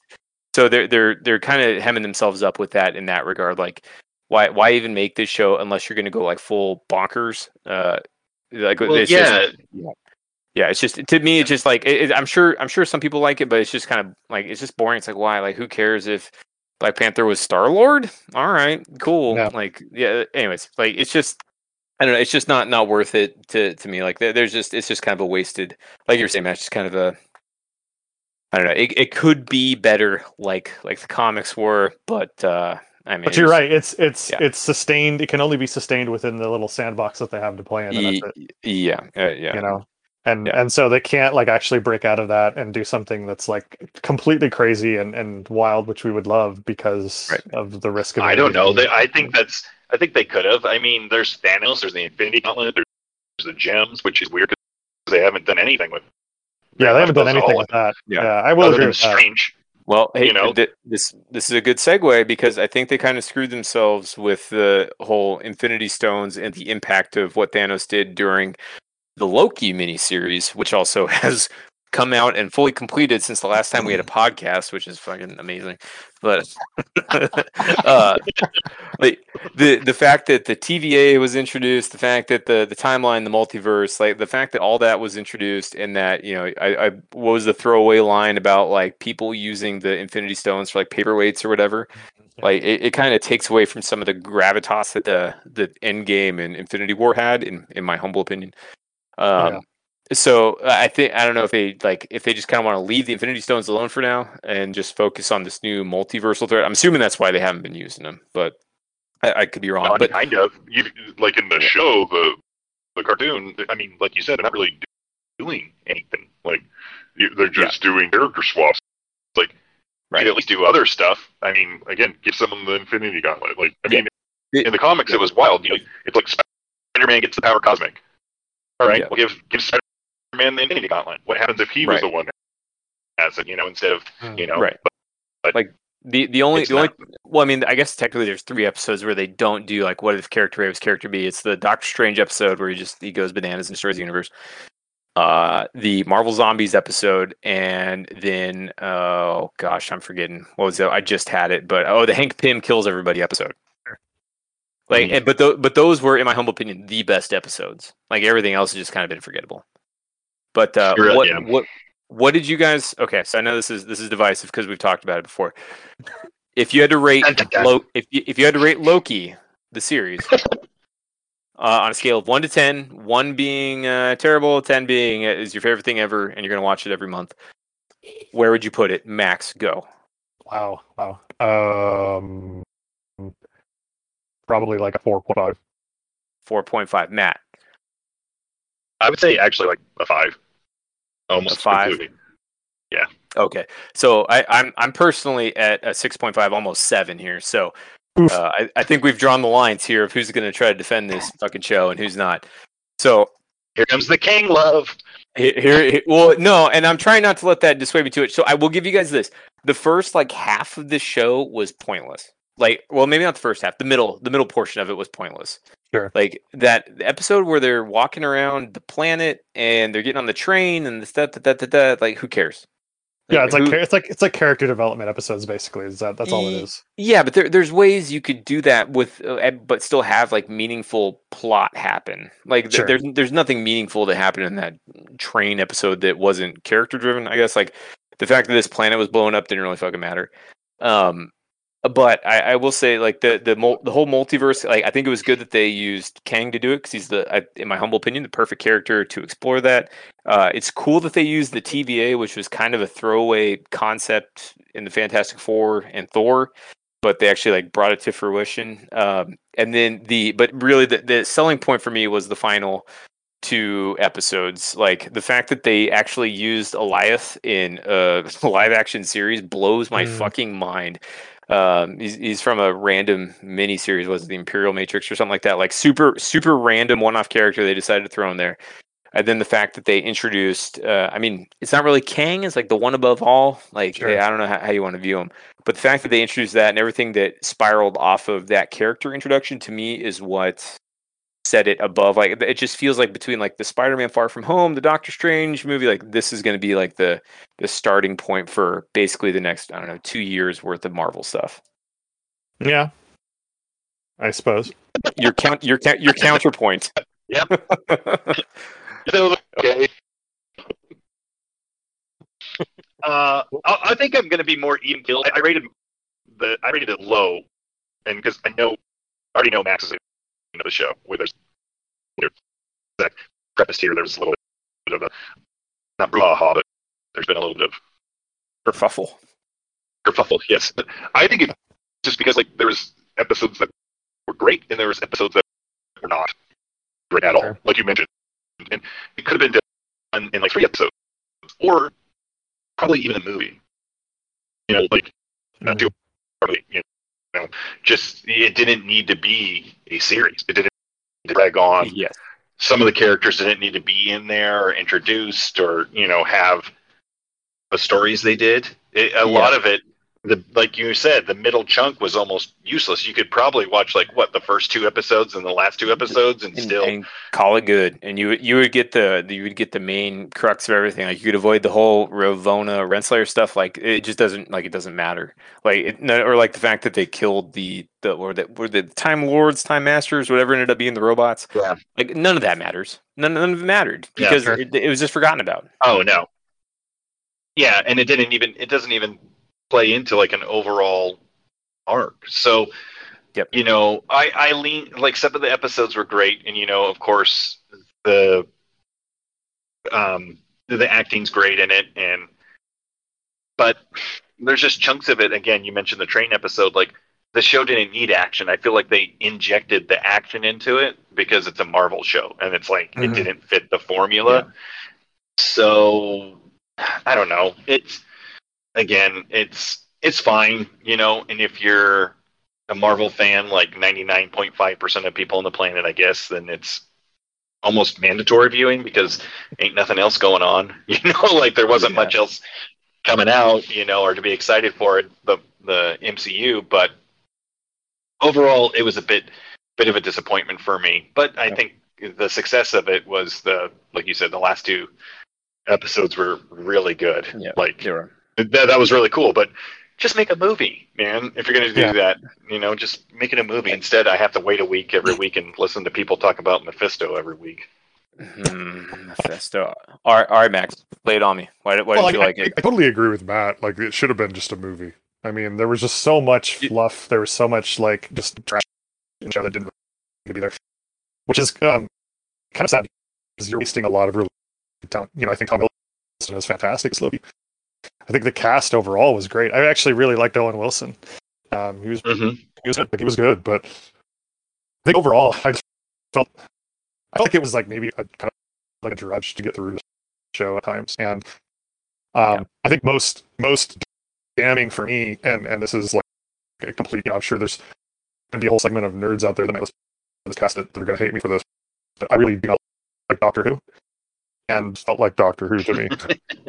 It's like totally so, felt like Doctor Who every single way, especially when you had, you know, him with what's her name, um, yeah, you know, doing. So doing I, whatever I will, doing.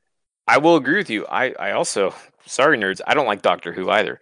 So like, I, I get it. Like, I understand where where the the trepidation is coming from, and uh, it, it's just I, I see the this the connection and everything, but the fact that it's tied into something bigger than just the series itself. Like, if the series just would have been like, let's say no M C U exists and Loki was just that show. Yeah. Like, you know what I'm saying? Like, then I would have, I oh, think yeah. I would have liked it less, but the fact yes. that it, it introduced more into the grand scheme of things is what kept I, me, I think kept me interested. In, you, you made a good point though. Like, one of the reasons why I, I did. didn't, I didn't like the show is, is the point that you made where it kind of like, um, devalues or, or de-escalates the importance and the significance of other aspects of the M C U. Yeah. And that and that kind of bothered me. You know, I, yeah. I, I, I thought that that was kind of like, I know that they need a reason for the multiverse to occur, but, you know, Jesus Christ, like, why do you have to do that? Um, yeah, that, that well, like, yeah, because it, it completely, neg- like, I, I understand, like, if you want to get down to, like, super detailed stuff, they're like, well, the multiverse didn't exist before right. Kang was killed. Wh- whatever, I, I get cool. But, like, the, the fact that you had, like, you know, everybody dying and everything and Infinity War and then Endgame, like, you go back and watch that now, you're just like, eh. Like, uh, yeah, the, it's like, like okay, it, cool. Like, it, yeah. it just kind of makes it not important. And it makes it not important in such a casual sort of tongue-in-cheek, almost non-serious kind of show where the stakes aren't quite as high as maybe they should be in relation to the rest of the M C U. And so that bothered me about the whole show in general. Um, I think a four point five is that, that the, the majority of the four, like four points there are, are because of the acting and the crew and the, the production value of the show is really good. Yeah. You know, some of the, some of the like, um, you know, Easter eggs and tongue in cheek stuff was really fun. It was really fun to see, you know, Richard Grant as the old school Loki kind of, I kind of, yep. I dug that. I thought that was fun. That was the same yeah. episode that had the Living Tribunal's head in the background, if memory serves. Yeah. And the Thanos yep. copter. Thanos yeah. copter, it, and that was insane. The the price on the Thanos copter issue started to spike after that. Oh my god! Anyways, so the the last last Marvel. I know Max, you haven't seen this yet, so we'll try to keep it uh, non or uh, spoiler free. But uh, so, Shang-Chi, go ahead and spoil me. Okay. Well, anyway, I, Sh- Shang-Chi. I mean, Shang-Chi. Yeah, but I mean, spoilers. That would mean it would have to like be comic relevant. So yes, th- this this is this is where we're we're we're gonna lose listeners. So Shang-Chi, I think, is a, it's a very competently well done movie. Uh, for any person that has never read a single Shang-Chi comic in their life, they will probably enjoy it, um, just like my wife did. However, for somebody who has read any Shang-Chi comic ever, you're gonna watch this and wonder what the fuck is going on, because it takes a hard, hard right towards the mystical, uh, superpowered realm versus where Shang-Chi spent a good, oh, I don't know, ninety-five percent of his comic life, which is basically at the street level, which is fighting dudes like fucking Razor Fist and Blackjack. Like, that, that's where Shang-Chi's at.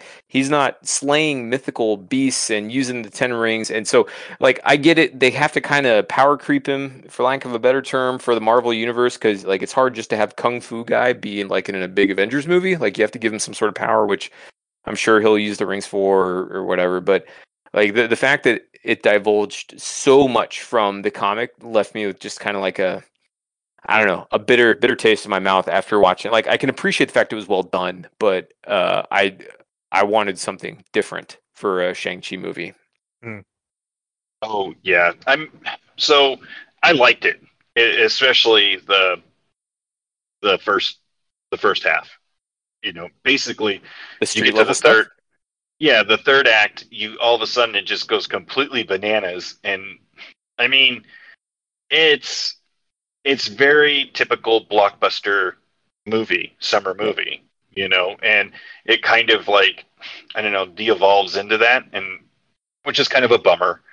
Um, I mean, it's fine. It's like you said, there's the, there's a really bad power creep, and how do you connect them? But and this is kind of a problem that I think the pandemic has exposed with Marvel movies in general, is this power creep that we have. And then on top of that, how they have to even schedule movies. Like, mm-hmm. you could have just made a Shang-Chi movie that does, didn't really have to tie into the next four or five movies, you know?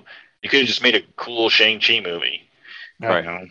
So they don't, yeah, they don't do that anymore. I mean, everything ties in everything else, which I mean, fine, whatever. But you don't have like your good standalones. Like Iron Man one was a good standalone, just with an end credit scene. And this, I mean, I guess it, it's kind of similar. It, it was an okay standalone, but uh, I mean, you're immediately thrusting him into, you know, an after credit scene with who was in there, Hulk and Captain Marvel, and uh, yeah, I'm, I'm missing no, somebody. Just, yeah. Well, you're just hammering it in there. I felt like, and on top of that, and that's because we, you know, have read years of Shang-Chi, whereas other people are like, who the hell is, you know, Shang-Chi? Right. And, you know, um, and I, I think they do a good job to bring it to the masses. Do I think it was really necessary?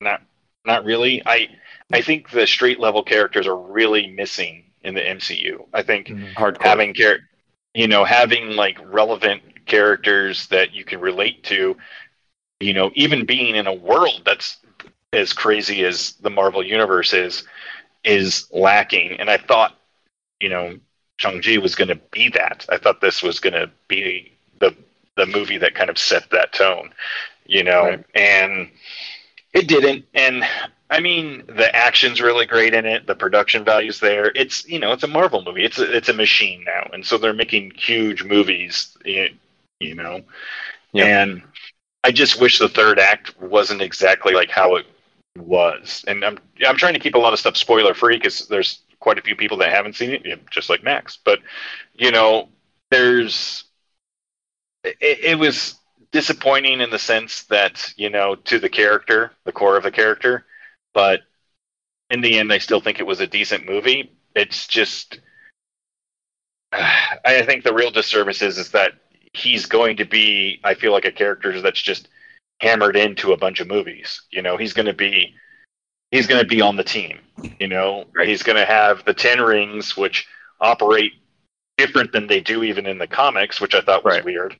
I was about to you get know. to that, but yeah, I, I thought that was weird. That change in general. Like, yeah, I didn't really, so, uh, I was confused for, by that.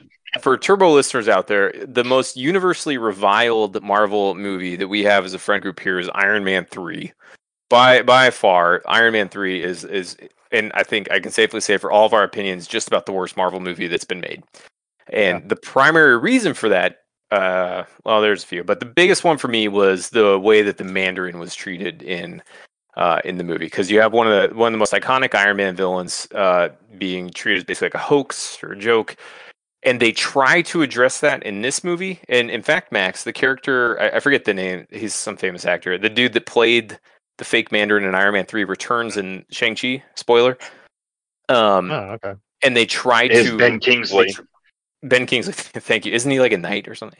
Uh, they try to they try to resolve that and uh, basically say, like, uh, uh, I don't know.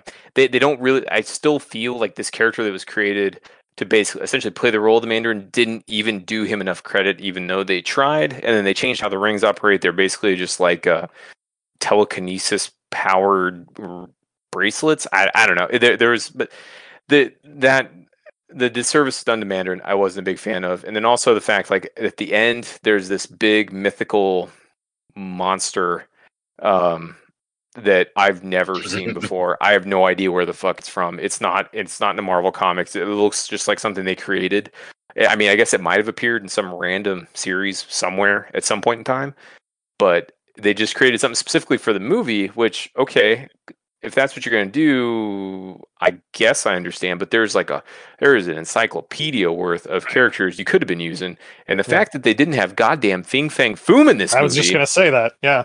Yeah. There's no Fing ask, Fang. I was going to ask you that. I was going to be like, well, is that in the movie? Cause you know, no, I saw no, like some like, like dragon like thing in the trailer. There, there is like, a oh, there is a Foom. giant there's a giant white dragon, uh, definitely not named Fing Fang Foom, and he definitely does not have purple underwear, so it's definitely not not my favorite dragon in the Marvel universe. But it just like exists now, so it's like why why why bring all this in? Like there's shit that you can make. Yeah.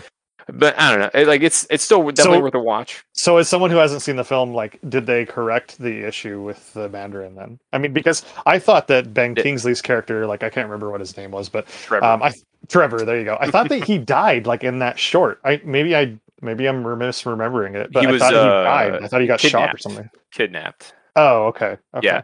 Um, so they uh, essentially, and, and Matt, please correct me if I'm wrong here, but I, I believe how it was handled in the movie was that. Uh, homeboy who had the rings, uh, Shang-Chi's father, is, has been alive for thousands of years, and he says that I've been known by many names throughout the years, uh, and one of those was Mandarin. So it's just like it's it's a it, it just feels like it's a nickname given to a guy who's so much more than what the Mandarin actually is. Oh. If that makes sense. So yeah, it, it yeah, it's, it's just it kind of felt away. It feels like. Uh... I mean, the the handling of the Mandarin villain is a bummer and sort of indicative of tons of Marvel movies, how they mishandle some of the villains. Primarily, they even even this actor who had, you know, he had a great screen presence and he oh, yeah. was a great actor as the Mandarin. Like, why didn't they just make him, like, the regular Mandarin? Like, right. yeah. make him that character who is much more interesting instead. Right. They tried to. I, I don't know. I, I I'm not quite sure. You know, and yeah. it's movies don't have to be a hundred percent comic accurate as yes, fans. yes, they do. Well, you know, as you, I mean, long suffering comic fans already know this. You know, the films w- will be different, but these ones, and Marvel hasn't done this essentially since they've done Iron Man. Uh, had such a veer off where. It doesn't right. feel like the characters. Um, and so this definitely feels, I don't know. It, it's it's concerning because it feels like maybe a step in the direction as a fan. But, you know, mm-hmm. I mean, people are still going to consume it. They're the, they're the big movies. But, you know, the Mandarin is such a cool villain. The Ten Rings are really cool in the comics. And it was kind of just a lot of wasted opportunities. Some of the stuff that we complained about about Loki can apply here. You know, it's, you know, you, you could have had Shang-Chi just be, you know, something. The you didn't have to have the end. You don't have to have him be what that was. You know, and you don't have to have the Mandarin. Again, there's a lot of spoilers here, so if you guys yeah. have seen this or not seen, hopefully stop. But you know, again, they kill him. You know, for some unknown reason. You know, yeah. it's been the, it's it, been the it's been the majority problem for me in relation to any Marvel property is the treatment of the villains. Yeah, is the you know the, there's a continual like just disconnect there on having like relevant right. like you know foreboding kind of villains where you see them on the screen and you're like, oh, shit's about to go down. It's like when you yeah. first saw Darth Vader as a kid. Like that feeling that you're like, oh my god, this shit's gonna go down. Like, yeah, I don't get that from any so Marvel I, film. I, I agree with you, except for one caveat: Thanos. Like, Thanos, he did, yeah, he's the yeah, only one. Yeah, he well, well, he had his whole, he had his whole fucking movie. He had like yeah. all of Infinity War to like get his character motivation and everything. Everybody else, yes. like, and do you remember? And you remember the best when, ones are like that. Yeah, no, and that, that's you need to have motivation. They just can't be like the villain of the, the month or whatever. Like Taskmaster and Black Widow. Jesus Christ. Like it just, they're all just forgettable. They're they're not really given the respect that they're deserved. Because I mean, let, let's be honest here. They're not the nobody's going to see the villains. It's like they're going to see the heroes. Like they're the they're the cash cows. So that's what they focus on. Which I mean, I guess they should. But uh, well, yes, but yeah, you know, for them to have adversity though, and you know, no, agreed. And, and and they just they they flush that down the drain time and time again with established villains that could up into, you know, adversaries in these movies. And and they've just kind of disregarded that completely, and instead they they have like a villain of the week type of feel. Yep. Or even later, like you know, uh, I really like how they handled him, you know, and even Thanos was the only ones who kind of had arcs, you know, yeah. and the whole yeah. thing is villains, and those are the most memorable ones, you know, and no one's like, man, my favorite Marvel villain's Obadiah Stone. Or whatever, you know, like nobody's Stain, bro. Come on, Stain. See, you know, nobody's nobody's pumped on that. You know, Whiplash. No, no one cares because you know they're introduced and character goes emotions defeats them. They're gone. You know that doesn't do anything. You know, you meant right. like Star Wars where it's like felt real six. You know, Darth Vader was like right. this horrific presence, and, and you know they even win. In the second movie, you're like, oh, God, you know, like, hmm. yeah, that you know, the bad one is usually in that film. You know, there's very you know, like it doesn't have a bleak ending. Like it, like part of the appeal is that these movies don't have that sort of like uh, real tension. But I don't know, it just sometimes feels yeah. like a giant waste to the villain. It makes me worried for the future of like Doctor Doom, or you know, Magneto. Even if they introduce. You know, like some guys have like you know, guys are anti-heroes, right? You know, they're not exactly straight up villains, but yeah. they, you know, even other ones like even in Black Panther, you know, they Killmonger had a great story, he had a great purpose, you know, that tied into the, him being a villain. You know, it made you sympathetic for him, and you just kill him in the first movie. like, yeah, right. Jesus, yeah. like. You know, what does this mean? I, I don't know. So, so, yeah, I get it's the overall problem in this movie to circle back and tie this into Shang-Chi is that it definitely has that problem, and it kind of sucks. And I feel like this movie is, in a way, a step back for the Marvel Universe as a whole, just because, you know, I don't know. Like, what does this mean for Eternals? you know, like, if yeah. this movie has zero connection to comics and zero connection. All they want to do is connect movies. Like, I don't need to see fourteen part movies, you know, like. Yeah. Well, I mean, so. the, the good news is that really nobody, like myself included, gives two fucks about the Deviants, so they can do whatever they want there and nobody's going to care. Yeah, right. Is there, is, what's gonna, that's what he says now, listeners, but what happens right. is, is when the Deviants are misportrayed, in this movie, we're going to have the same cast. Rage. Yeah. yeah, one year later, listen, yeah. I'm calling yeah. it now, Deviants, misportrayed, Black Knight, misportrayed, pissed. Well, um, well, so Black Knight is a possibility, but, but I mean, it'll, it'll be fine. They'll, they'll, we will, they'll do them We fine. will see. We will see. Is there any other kind of like a nerd or comic book media movies, whatever, that's coming out like that are outside of like the M C U that you guys oh, are interested in? Okay. I mean, I, I oh, mean, because well, like, well, it's well, my time. No, well, I mean, I, this I'm is... gonna let I'm gonna let one of you guys go. I'm gonna say I'm gonna give a quick shout out because I have to. It, it like has to happen uh, because this was a great show. Like when I would bring up Disney Plus, I could or Loki or any of that stuff. I got to give a shout out to Bad Batch. You know where they introduced Clone Force ninety-nine. This was like a great, great show, a great continuation of the Clone Wars. Um, if you guys That's haven't good. seen it, if you're a Star Wars fan. Absolutely fantastic. Every episode was good, and it actually felt like you know they were it, they were actually building upon you know the narrative. They were actually building upon the universe, creating new characters.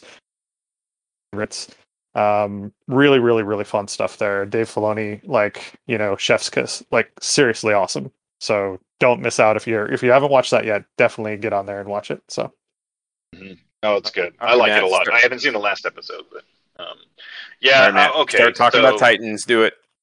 Yes, it's happening. So, um, well, and it's not just Titans. I feel like you know, uh, D C is like the bastard child of comic media right now. You know, um, and unrightfully so because it, a lot of shows are actually and movies have now, I think, turned a corner. And I think something to keep your eye on is how. I think some of some of this media is going to be better, especially the films. Like watching, actually, I watched Suicide Squad with Zach in person, weird. Mm-hmm. Um, and it was incredibly enjoyable, you know, and it was like really well made and not a giant, you know, doo-doo brown. I was like but, shocked at how, I was shocked at, by the way, just F Y I, I saw that and I was shocked at how fun that movie was.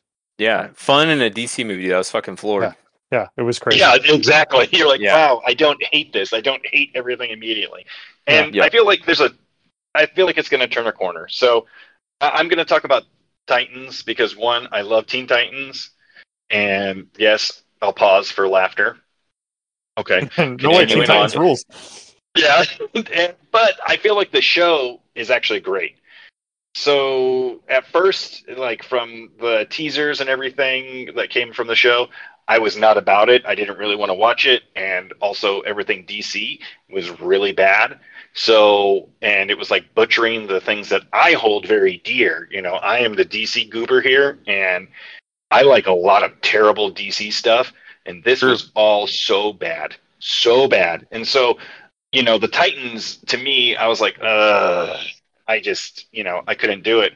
And so, but I was drawn in with Doom Patrol because, you know, I had heard that it drew heavily on Grant Morrison's portions, and it was bizarre and weird, and Brendan Fraser became a meme darling, and so, you know, you want to... So I ch- checked it out, and Doom Patrol is brilliant. It's actually unlike any other T V show that's on. It's great.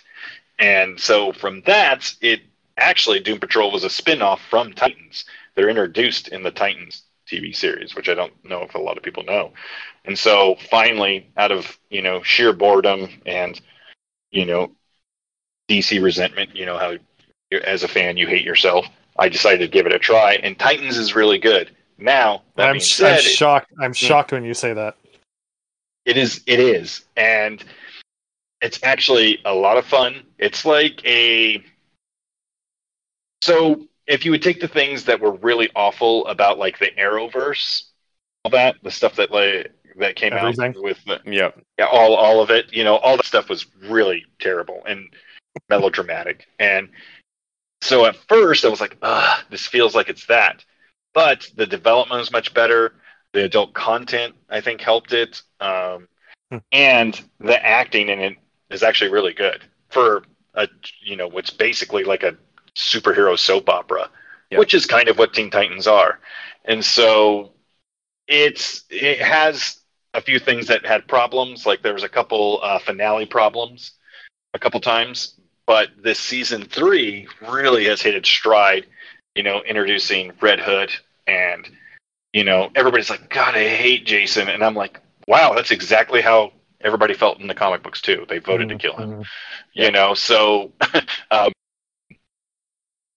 I just, I really enjoy it, you know, and if you're a D C goober and you have any love for these characters, like, and there's other characters that I didn't expect, like, I, like they introduced Connor Kent in it, mm-hmm. and wait, he's great, you know, and Crypto's in it, which I like. It's just weird, you know, and so I feel like some of that stuff is taking a turn, and I, and still, I know a lot of people probably don't give it the chance because, you know, it's... Some people probably either tie it to that like Arrowverse quality, that's which me. I did. Yeah. Mm-hmm. I did. That's totally me. Yeah, I, I and, when I saw when I saw that it was coming out, I was just like, "This is this is going to be totally trash," and I'm not even going to yeah. bother with it. So, yeah. I haven't, but I, yeah. so uh, maybe I will now. I don't know. Yeah, well, so I I didn't watch the first few seasons. I just started cold on the latest season of Titans, and like there's some parts. I mean, it's uh, uh, you know, it's.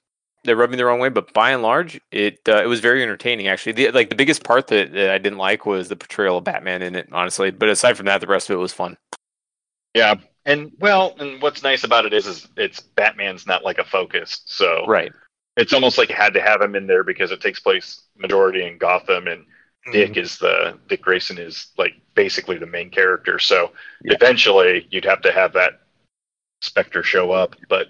You know, uh, one thing I really like about it, speaking of opposite of how villains are introduced um, and dealt with, I really like what they've done with Scarecrow in this season.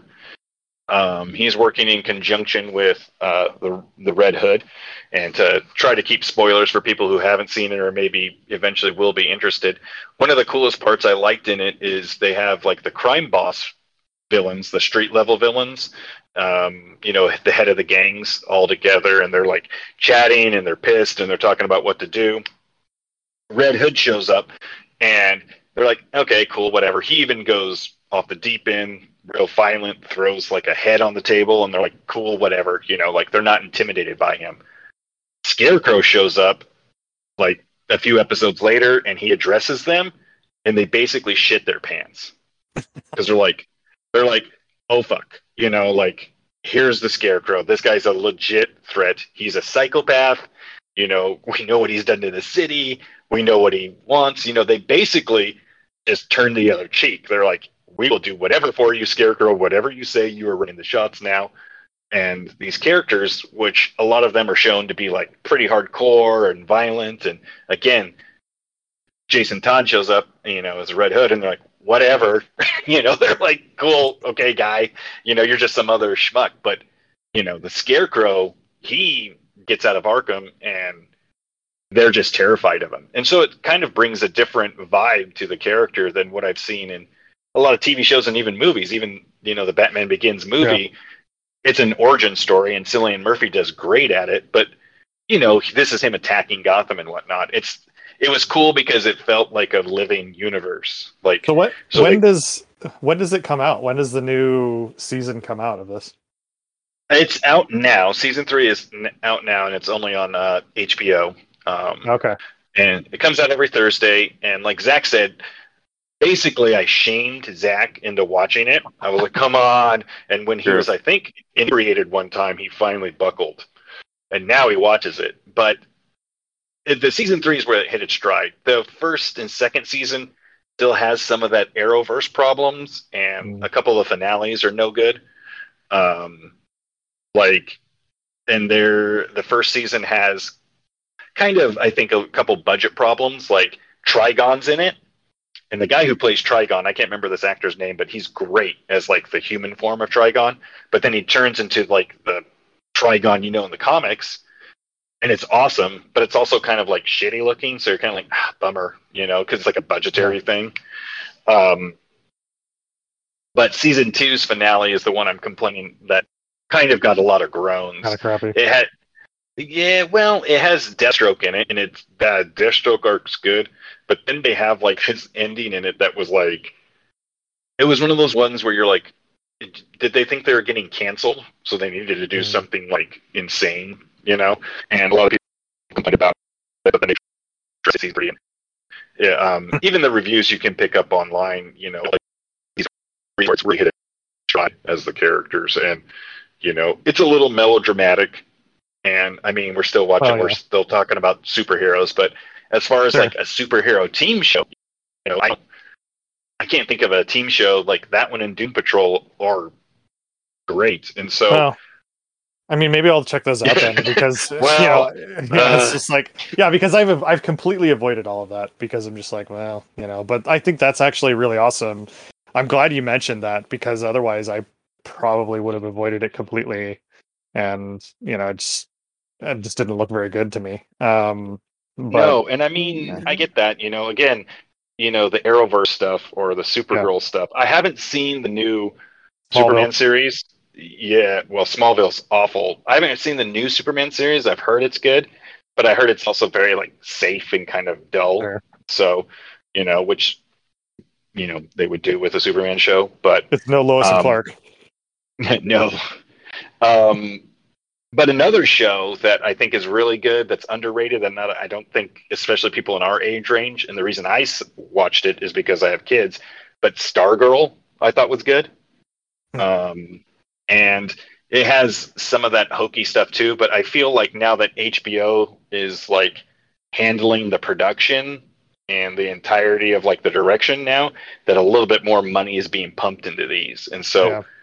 the production value is kind of like taking a turn. Uh, mainly, like I said, when you see season three of uh, Titans, the writing's a bit better, the characters are tighter, and just the special effects are a little better, but yeah, I, I think it's one thing that, you know, maybe given the chance, you know, there's a few groan-inducing things in it that you'd be like, oh, God. But it's also, I mean, it's stuff that you love, so eventually you're going to it's going to wear you down. But I appreciate, or, or, or, or you're going to loathe it even more. I appreciate everybody listening to Matt ramble for Titans and the Titanverse here for the last few minutes. It's uh, it's important for him to have these moments for everybody to know how he feels on the subject. Yes. This is yes. this is the therapy that we're talking about. Yeah. This is the therapy episode, because now I'm talking about my, my D C Titans therapy that I needed. Yeah. Well, because again, I shamed Zach into uh, watching this. I was like, come on, come on. He's like, no, fine. Yeah. But it's not bad. And I think, you know, yeah. the bright spot is, is that D C in general is that the movies are improving, the T V shows are improving. And so I think this means bigger and better things, all D C related. Because D C's languished a lot, and you know, the we, uh, we can hope. I mean, that's that's yeah. that's seriously it, the hope. It, I mean, it seriously can't get any worse. So, like, it's, it's nowhere nowhere go to go up. But up, baby. Oh yeah. man, yeah, cool. Well, I mean, I think I think we've covered quite a bit. Um, we don't want to overwhelm our listeners with uh, ten more minutes of Titans, you know. Yeah. But uh, um, I, I mean, did, did you have anything that you wanted to share, Zach, as far as anything that you were looking forward to? Uh, I'll, I'll keep it. I'll keep it brief. Uh, the Moon Knight series, really looking forward to that. And then uh, Sony had their like big uh, video game preview con like last week or something like that, and there was a, a Spider-Man game and a Wolverine game that's going to be exclusive to the PlayStation oh, yeah. five, which look they look sick from the trailer. So we'll see how those goes. Uh, as an Xbox owner, I can only weep, but uh, at least I can watch other people have fun. Um, and then uh, the only other I'm interested to see, uh, I think Spider-Man From Home or Far From Home, whatever it's going to be, it's going to be it's going to be huge. Homeward uh, Bound, the Spider-Man story. Homeward Bound, the Spider-Man trilogy. Yeah, whatever, whatever that ends up being, um, it, yep. it's. I think it'll be entertaining. That, and I can't wait to see Woody Harrelson's hair in Venom when that comes out. Oh Jesus Christ! what, what about you, Matt? Any, what about you, Matt? Any, uh, any things? Any quick bullet points of things that you're looking forward I mean, to?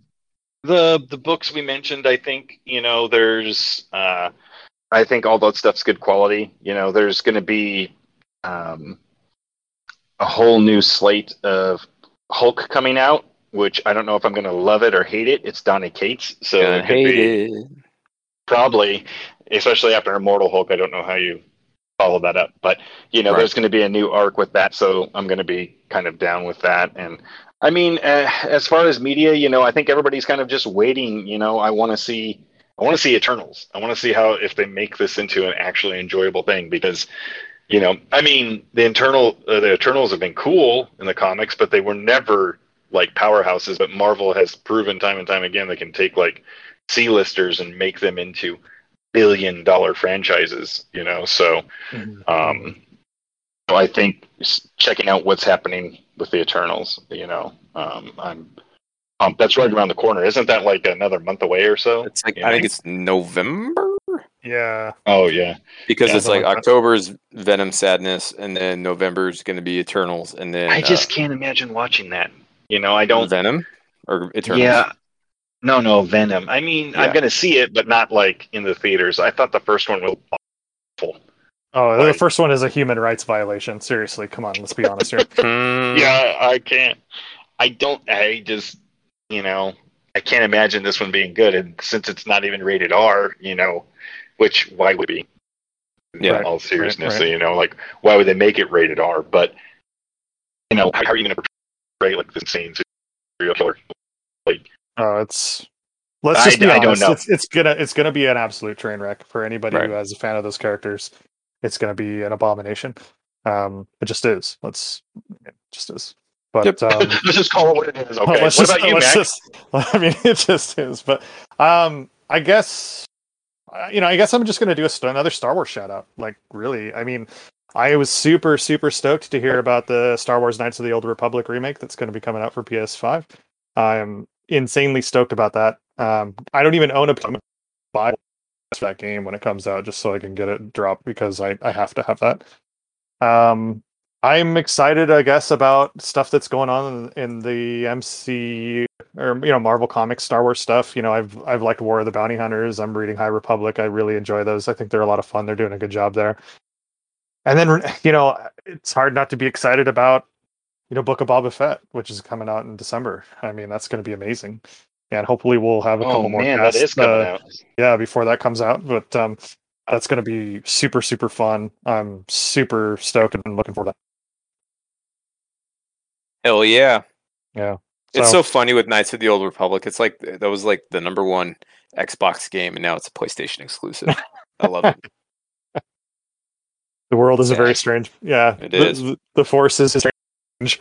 Yeah. Um, but yeah, I, I mean, that, that looks, it's going to be so much fun. And, you know, I've been jonesing for another Star Wars game, so it should be really cool to have that and, and see how, how much improved that is on the new system. So, yeah. But, um, well, I think that's a, that's a wrap, guys. I think we, we covered a lot. You know, we, we covered a lot of Titans. Um, you oh. guys go watch that show. oh, my don't, gosh. Don't forget to watch that show. Go read some Dick Tracy and some Aliens books. Um, you know, definitely check out, you know, those of you yeah. that can find Earth-X issues in the dollar bin, check those out. Oh, please um, do. Because they are out there. Um, you know, one thing I wanted to mention is that we're, we got another cast coming up actually soon. So we're not going to actually, you're not going to have to wait another quarter for us to have another, another program. So hopefully guys will be, people will be happy about that. Just look at Preacher. Um, You know, the, the legendary Preacher book. So, oh gosh, um, you know, we've been talking about doing this for a while because we were all big fans, mm-hmm. and so it should be really should be a lot of tears, a lot of uh, a lot of heartbreak, um, maybe a bit yeah. of fighting, arguing, maybe a bit of yeah. uh, bloodshed. Oh, dude, there, you you already know what we're going to argue about. Yeah, we'll, we'll we'll save I that for the next. Yeah, you know, you know, yeah. you know what's going to happen. So I think our question of the episode is going to be Preacher-centric because that's what we're going to be covering in our next step. So the question this time is, uh, you know, for those of you that have read, read Preacher, this will resonate with you, but what Preacher character, any of the Preacher characters, you know, they could be main characters or, you know, side characters, whatever. Yep. What Preacher character would you put on a team? Uh, well, and that could be any comic team, yeah. like, you know, Fantastic Four, X-Men, whatever, you know, oh, whatever. Oh, uh, well, I'm going to bend the rules slightly because I already had the answer ingrained in my head. And it's a crossover I want to see. And I'm also kind of cheating. So I don't really know if I'm actually answering your question, but I'm going to answer it with something I'd like to see. It's basically a crossover. Okay. Um, so I would I would like to see Jody, uh, T C, and uh, Jesse's uh, what, grandmother, uh, Marie Leangel. I don't know how you pronounce that. Um, I think they would be the perfect crossover with Daredevil, um, mm. because you have, you have, you know, the, the two guys, and there's the religious element to it. And, uh, it, you know, I mean, they're just, uh, super, super religious rednecks that live in the deep South, and like having them interact with guilty Catholic Matt Murdock would just be hilarious. And then you have the physical aspect, like Joey or Jody's really strong, and you know, he kills a gorilla and Preacher and all that, and you got the depraved act of T C with chickens and whatever else. Like, I just think that the uh, interaction between all those characters would be something that uh, would be really interesting. Plus, there's some about throwing, like, have an issue where you throw Daredevil into a coffin and sink him underwater or something like that. That would just that just screams a, a Matt Murdock uh, series to me. That's amazing.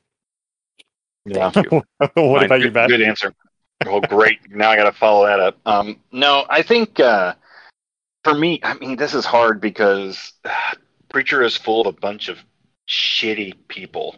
So mm-hmm. trying to pick someone to put into a team, you're like either taking some horrible racist or just god-awful murderer or something and putting them on a team. But I think one of the cool things I'd like to see is, and this is kind of lame, but uh, again, D C fan, taking mm-hmm. Genesis and taking Genesis and putting it into the D C universe. I mean, you could probably put it on any team because, you know, Genesis can, uh, if you guys haven't read it, can hop into different uh, different people's bodies and kind of um, what it does, it gives them what the powers of heaven and hell, and so and the memories yep. that come with it.